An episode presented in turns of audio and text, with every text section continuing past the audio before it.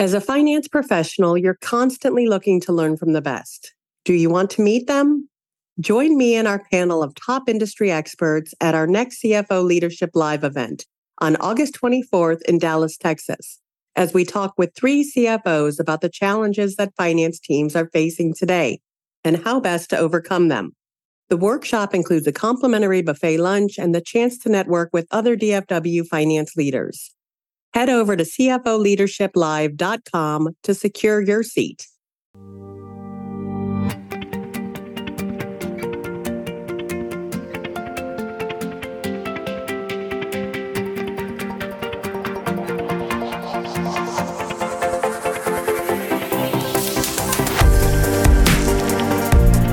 Welcome back to CFO Weekly, where we're talking with financial leaders about how to build efficiency in their teams, create time for strategy, and ultimately get results. With your host, Megan Weiss. Let's jump right in.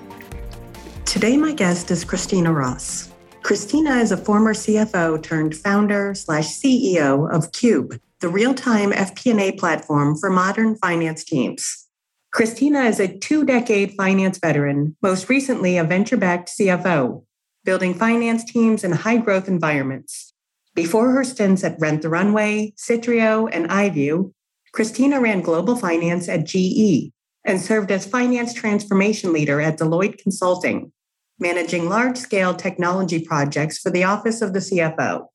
After growing frustrated with the manual nature of FP&A and from an implementation of a leading solution gone wrong, Christina set out to build the next generation of FP&A technology Founded in 2018, Cube now serves hundreds of finance teams around the globe, helping companies graduate from numbers to narrative in record time. Hello, Christina, and thank you so much for being on today's episode. Hi, thank you for having me. Yeah, today we're going to be learning a little bit about you and your journey to becoming the founder and CEO of Cube, which is a software company that's doing exciting things within the FP&A space looking forward to hearing your story. So let's get started from the beginning. Uh, if you could start kind of by talking us through your career journey and how you got to where you are, that would be great. Sure. So I know a lot of founders or serial founders or serial entrepreneurs. I would describe myself though as a serial CFO. And um, I started my career at large companies like GE and Deloitte. Um, and after found my way into the startup world. And I got lucky quite a few times. The first one was this little 30 person organization called Rent the Runway back in 2010 in the early days of Silicon Alley. So um, I, I would say that when picking companies to work for, you can really sense when there's magic around. So even though the company was small and had limited traction, I could tell something really magical was being built um, and after a couple years at Rent the Runway, I went to my next startup and again got lucky. Uh, it was a little 50 person organization in North America called, called uh, Criteo. And Criteo, of course, is a leader in ad tech and went public in 2013. So had another one of the startups go to IPO. Um, instead of becoming a VC, though, I, I continued on my CFO journey, and it was time to move on to the next organization. And this is the height of the ad tech market in 2013. So I joined an organization called Eyeview, which did programmatic creative uh, videos. So basically, ads that could be personalized uh, in video, which was really interesting technology at the time. And we grew that company from two to over 50 million of revenue in just a few years. And so there's another high growth story. The thing that was unique about Eyeview, although it didn't become a public company, was this was the first time that I was able to sit down and say, I'm going to build my own or implement my own FP&A software. So I'd done this role a few times, had just like in every other company, worked with spreadsheets, trying to scale. It was a challenge. And I think any of us who've tried to build finance organizations to scale have struggled with this problem around FP&A, which is it's an incredibly manual but data driven type role and there are very limited tools to support it. And so in my role at Eyeview, I said, I've had enough of spreadsheet world and I'm going to move on to uh, some of the software that's out there. And so we did sort of our own internal RFP process and landed on a leading solution in the market. And I thought this should be pretty straightforward, right? You know, we all use SaaS products; they're relatively easy to use. Um, to get up and running, I when I was at Deloitte, I was literally an implementation consultant and would implement tools like Hyperion. So I thought, well, this is right up my alley. This should be pretty straightforward. And instead, what happened was I spent the next six months of my life doing an implementation of the system. I had to hire more people on my team because someone had to do the work while the other person focused on the implementation process. And um, ultimately, once we got it up and running, two weeks before a board meeting, we couldn't get our numbers out and uh, we had to go back to spreadsheets. And so this was a, a very eye opening moment for me um, because all of these things that I thought would work didn't. And so I thought, like any rational person. I must have done something wrong. So let me talk to my peers. And as I started to talk to more and more CFOs in the space, everyone told me the same story. And this was the story had two components. One is I'm in pain and the way of managing FP&A in the past is no longer working. There's more expected of us. FP&A is a much more strategic role. Uh, there are more systems and more data than ever because we live in the world of best of breed solutions. So there's more systems we have to pull data from, and they're all real time. So trying to do this all in spreadsheets is very difficult. On the flip side, the second thing I heard is my story was not unique to me. It's very, very common that uh, FP&A solutions on the market are considered legacy. So they're either generation one, like your Hyperions and um, IBM TM1s from like the 1980s and 90s, or they're gen two, so the cloud based solutions like uh, adaptive, plan, Planful, that, that cohort uh, of solutions really solved the problem of moving on premise to the cloud, but they didn't solve the solution of how to get up and running quickly and efficiently.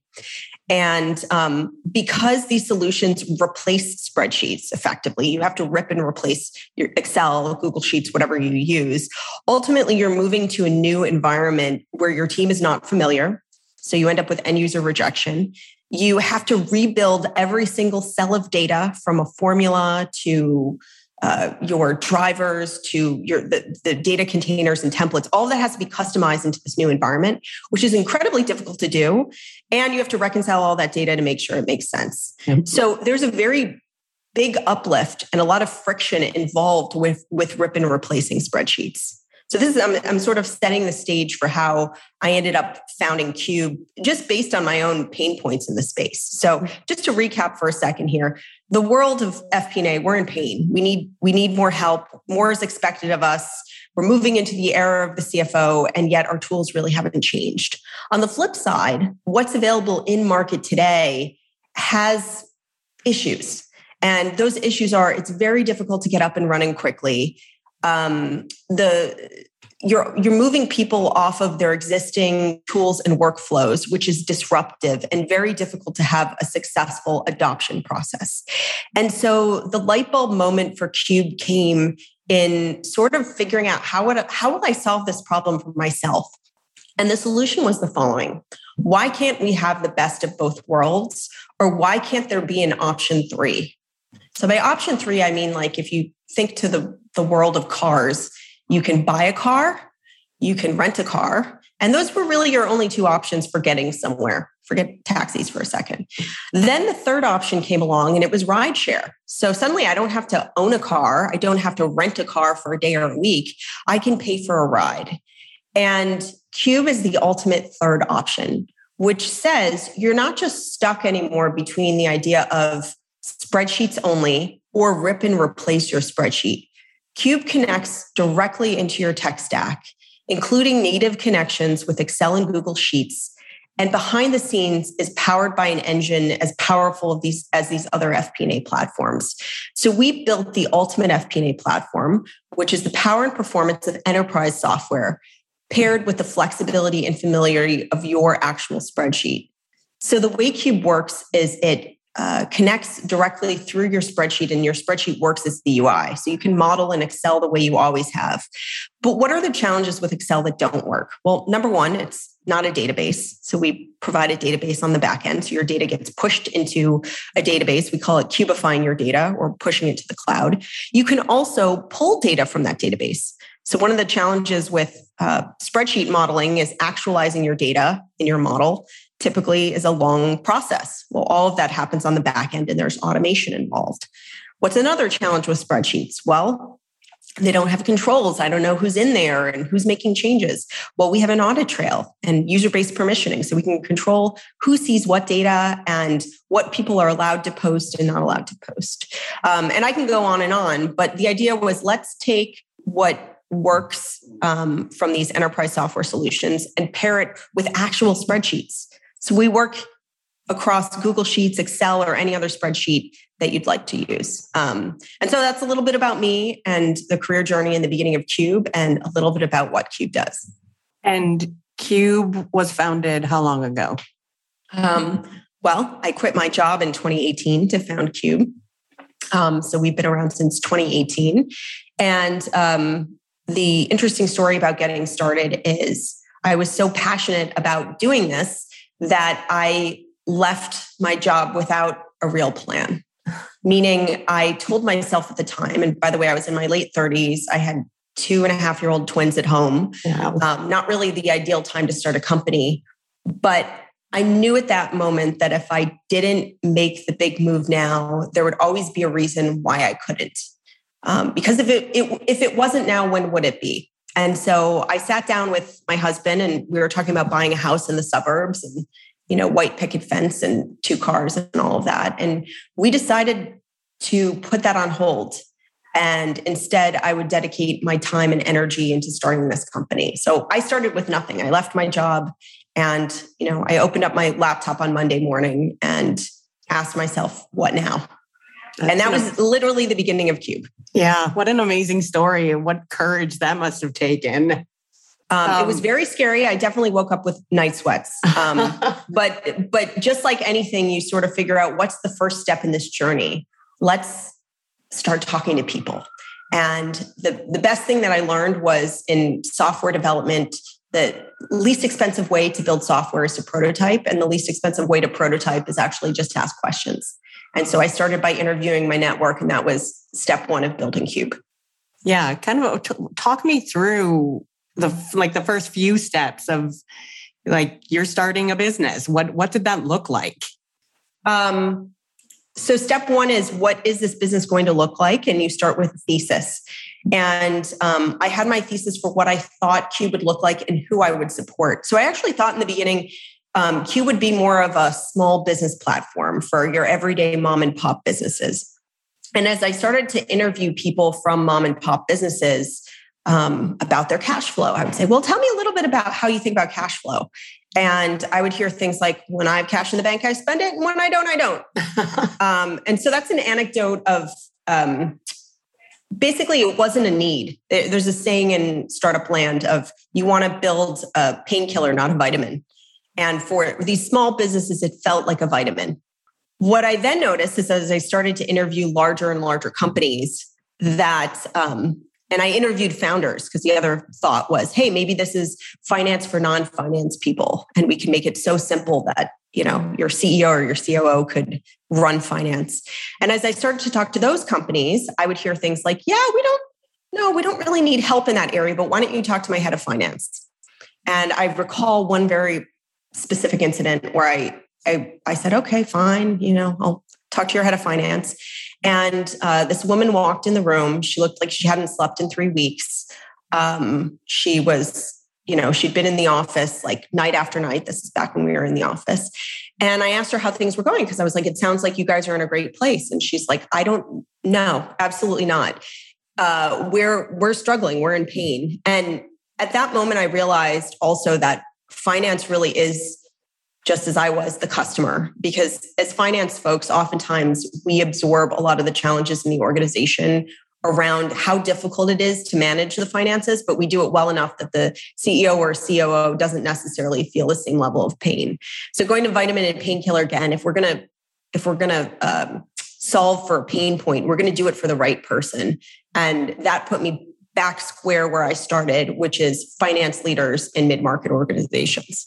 Um, Who's the ideal client for Cube? So we um, we usually say around the time that your first head of finance or your first FP&A head is hired, and the reason why is that's usually the point at which FP&A on traditional spreadsheets starts to become a lot more difficult. That's around the time that you have maybe 10 or 12 department, you know, five to 10 department leaders, each one having to manage their own budget or having to get data on a regular basis. Managing more complexity in the process becomes more and more difficult as organizations scale. So we typically start around, let's call it 100 to 150 FTEs um, at an early starting point. And then we scale up, and our focus today is on sub 5,000 person companies. Um, mostly, reason being, we want to focus on a, um, a mid market customer that can uh, click into the product and use it quickly, easily with a short implementation time frame. And to do that, we we don't necessarily want to focus too heavily on enterprise at this stage. And what is the normal implementation time? How out of the box is it? I'm I'm so glad you asked. This is one of the things we're proudest of. So um, the vast majority of our customers, and when I say majority, it's mean median mode. All of our averages get up and running in about two weeks. Wow. Which is very different than the six month story or what I hear from prospects now where they're on like year two of a three year implementation of a, a large enterprise solution. Um, and in fact, it's so unbelievable that we have to provide a lot of documentation and references to people to say, no, this is really real. And, and I'll tell you our secret sauce. Um, it's in the tech. And the way we do it is uh, our we have uh, these native integrations with excel and google sheets they can actually read the spreadsheet so you you find a range of data and it can identify the dimensions within that data and contextualize the information so that it can cubify or databaseify the data. So anyone who's worked with row and column data knows that you can make it into a tabular format. So effectively, what we're doing is we're using a, certain amount of AI to recognize that data and convert it to a tabular format. So then, then it can be recognized by the engine and managed. So um, in layman's terms, we're automating the entire automation, uh, the entire implementation process. We're not requiring you to rebuild all of your reports and charts and uh, uh, and data. We're actually taking it and migrating it into Cube using automation. That's amazing. So, do you have like consultants that work with clients, or do clients do this on their own? We um so one core tenet of how Cube works is uh, it's self service. So you never need IT, and at this stage, you don't need external consultants to use Cube.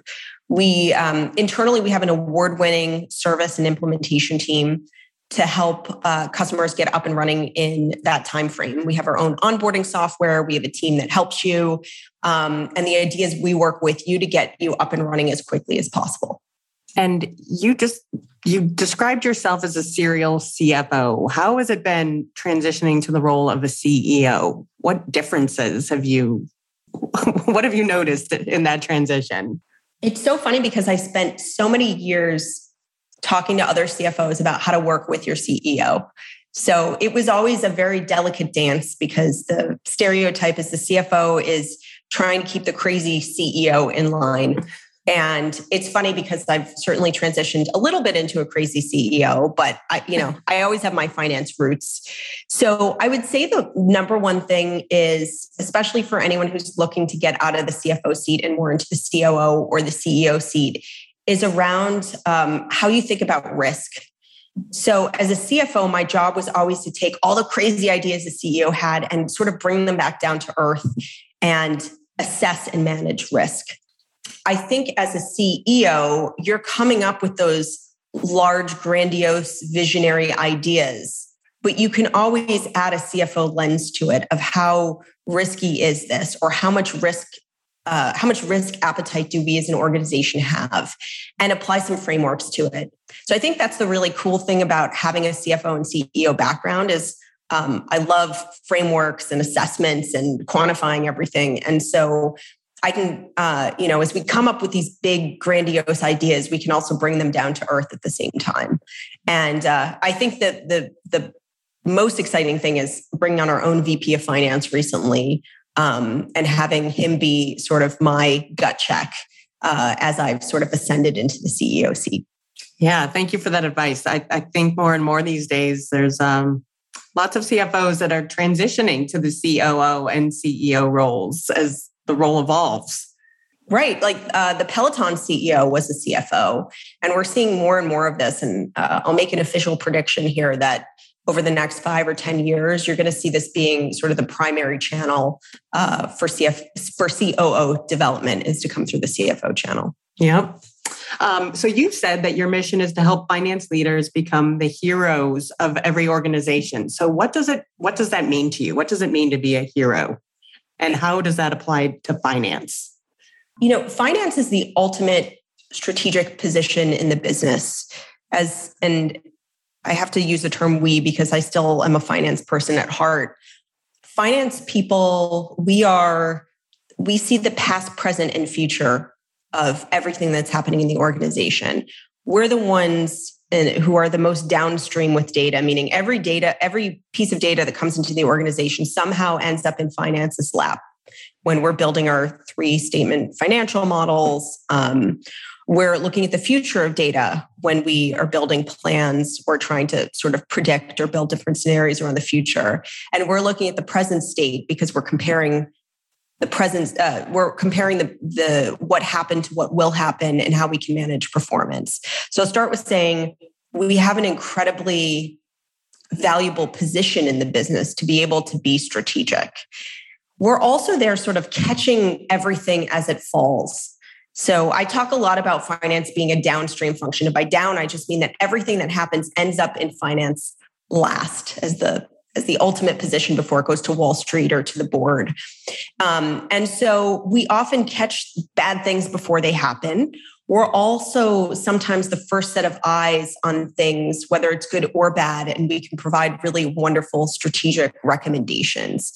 And I think the role of finance hasn't been seen as this hero in the past. It's been stereotyped as the CFO and talking about how not to spend money and sort of a lot of the uh, sort of if we think about the old school way of thinking about finance versus the newer strategic lens which i think finance has always been but is finally being seen as that role and so our mission is to help empower finance leaders become the heroes of every org by taking things off their plate that don't add value so Cube does a lot around automation. So work that is not value add, but takes up a lot of your time, we'll take that off your plate so you can spend more of your time actually doing the work to be the strategic business partner at the table.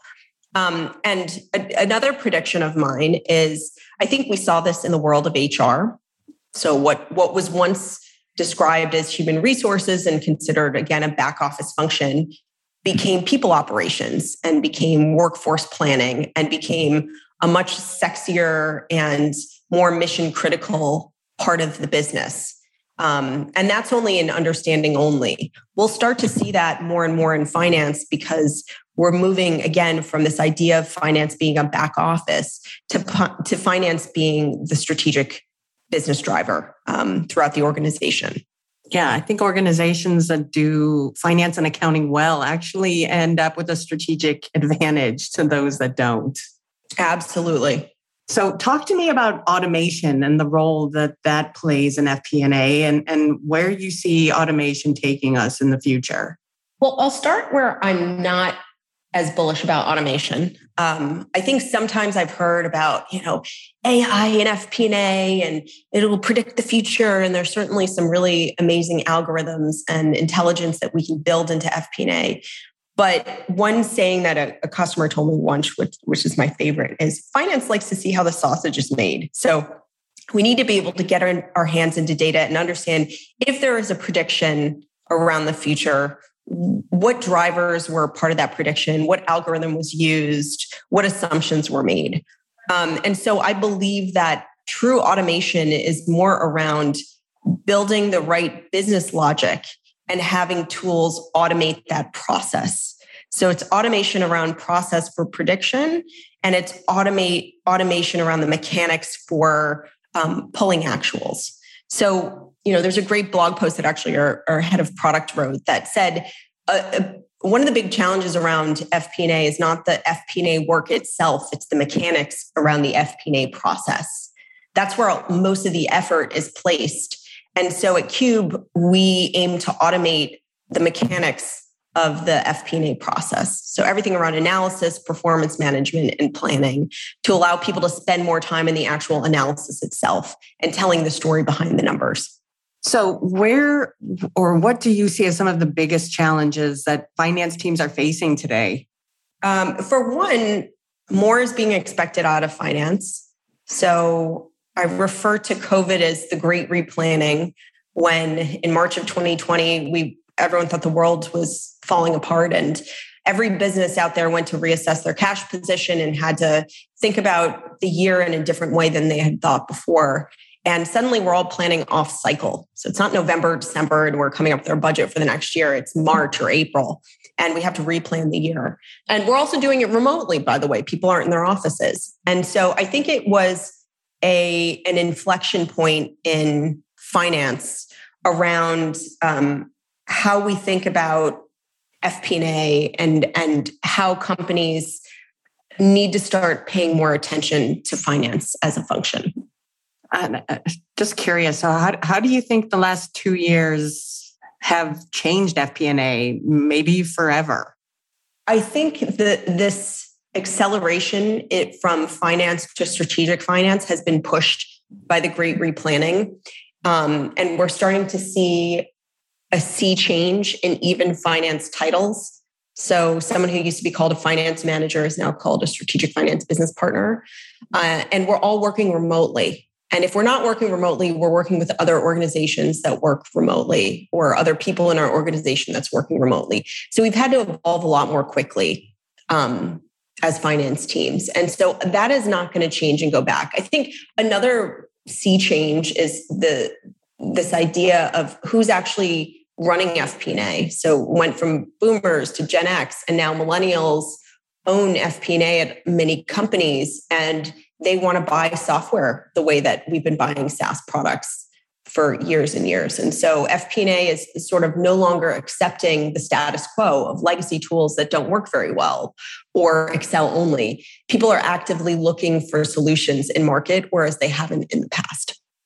And you created a Slack community at Cube um, geared towards FP&A and strategic finance professionals to allow them to connect with one another. Why should finance professionals embrace this idea of community and, and learning from one another? It's time. It's time we have our own community. I think for many years, um, I didn't talk about this a lot or admit it, but finance is a really lonely role um, especially in a smaller organization. There, it's very small teams, especially within FP&A. You might have a larger accounting team and a small handful of FP&A folks. And um, if you're not actively included in a lot of the strategic conversations in the organization, it can be very lonely.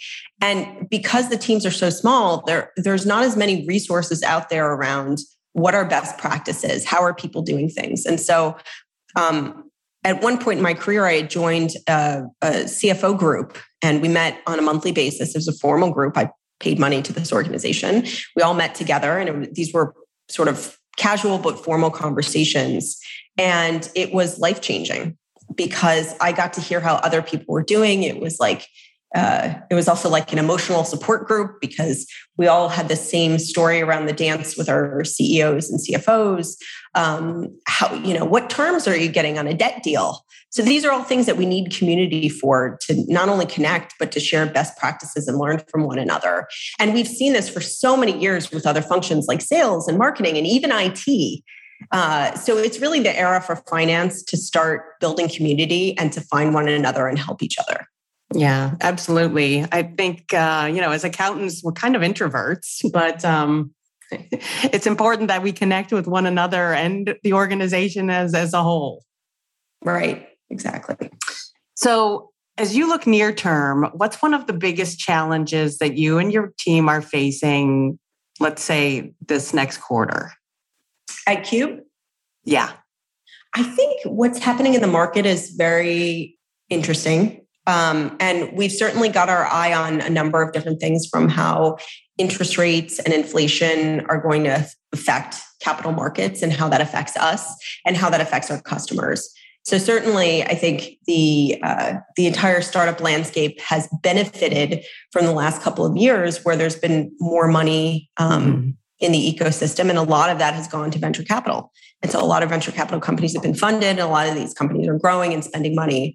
Um, so that's that's been great for startups and the VC world at large. The question will really be what happens next. Does that sort of maintain a status quo? Will there be a compression or further compression in capital markets? Um, how will inflation impact us? How will that uh, impact the way we think about debt versus equity? I'll tell you at least earlier, like you know, six months ago, I was telling everyone go out and get debt if you can. When interest rates go up, that conversation may be different. Yeah. Um, so a lot of these things are things that we're keeping our finger on the pulse around. Um, and and how are you attracting and retaining talent in this market? I, I think every CFO or anyone I've talked to recently has had a hard time finding talent. Yeah, it's it reminds me a lot of fundraising because it's a fit exercise. Uh, there's certainly finding and there's finding the right people, and of course it's a challenge. But I think one of the things that companies have to double down on and not apologize for is investing in culture, because your culture will allow you to hire and recruit and make and keep people here. Um, I think that's one of the things that's not always looked at. There's a I think, an overwhelming focus on bringing people in and not on keeping people. And you really have to look at both. And so I would say, of course, it's a challenge, but we're really focused on building the best possible culture to help keep people uh, happy at Cube and also to have them recruit their friends. Because I think for companies at our sides, the best recruiting channel is uh, through peer networks and uh, personal referrals. Absolutely. Are you guys working remote? How are you creating? How do how do you create culture? Um, you know, when when nobody's in the office and everybody's working over Zoom or Teams or whatever the case might be. Yeah, I'll, I'll, say we're very lucky because we came of age during COVID, so we we weren't we didn't have to transform from an office based culture to a remote culture. We built ourselves as a remote first culture. And a couple things that we do that, whether these were intentional or not, have served us very well is short, frequent communication. So, what I mean by that is uh, one, one of my favorite sayings is come off and stay short.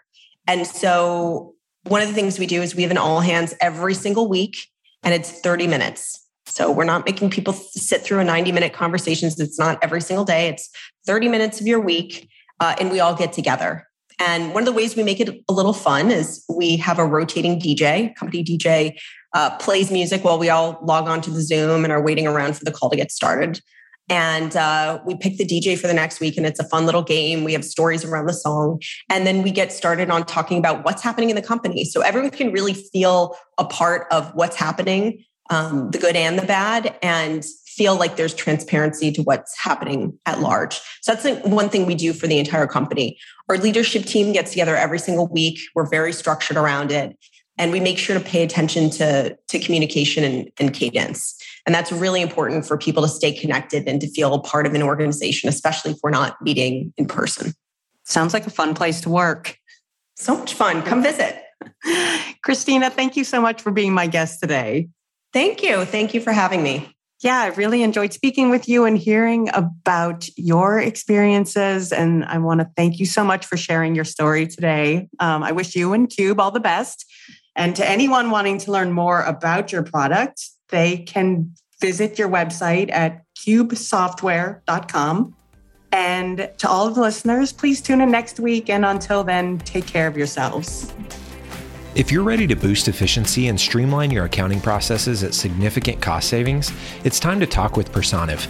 Their people powered solutions have transformed the delivery of back office tasks and general accounting functions for decades, partnering with clients to provide everything from accounts payable to payroll services. See what Personiv can do for you by visiting personiv.com. You've been listening to CFO Weekly, presented by Personiv. Please subscribe wherever you get your podcasts to hear all of our episodes. Want to learn more? Check out personiv.com. Thanks for listening.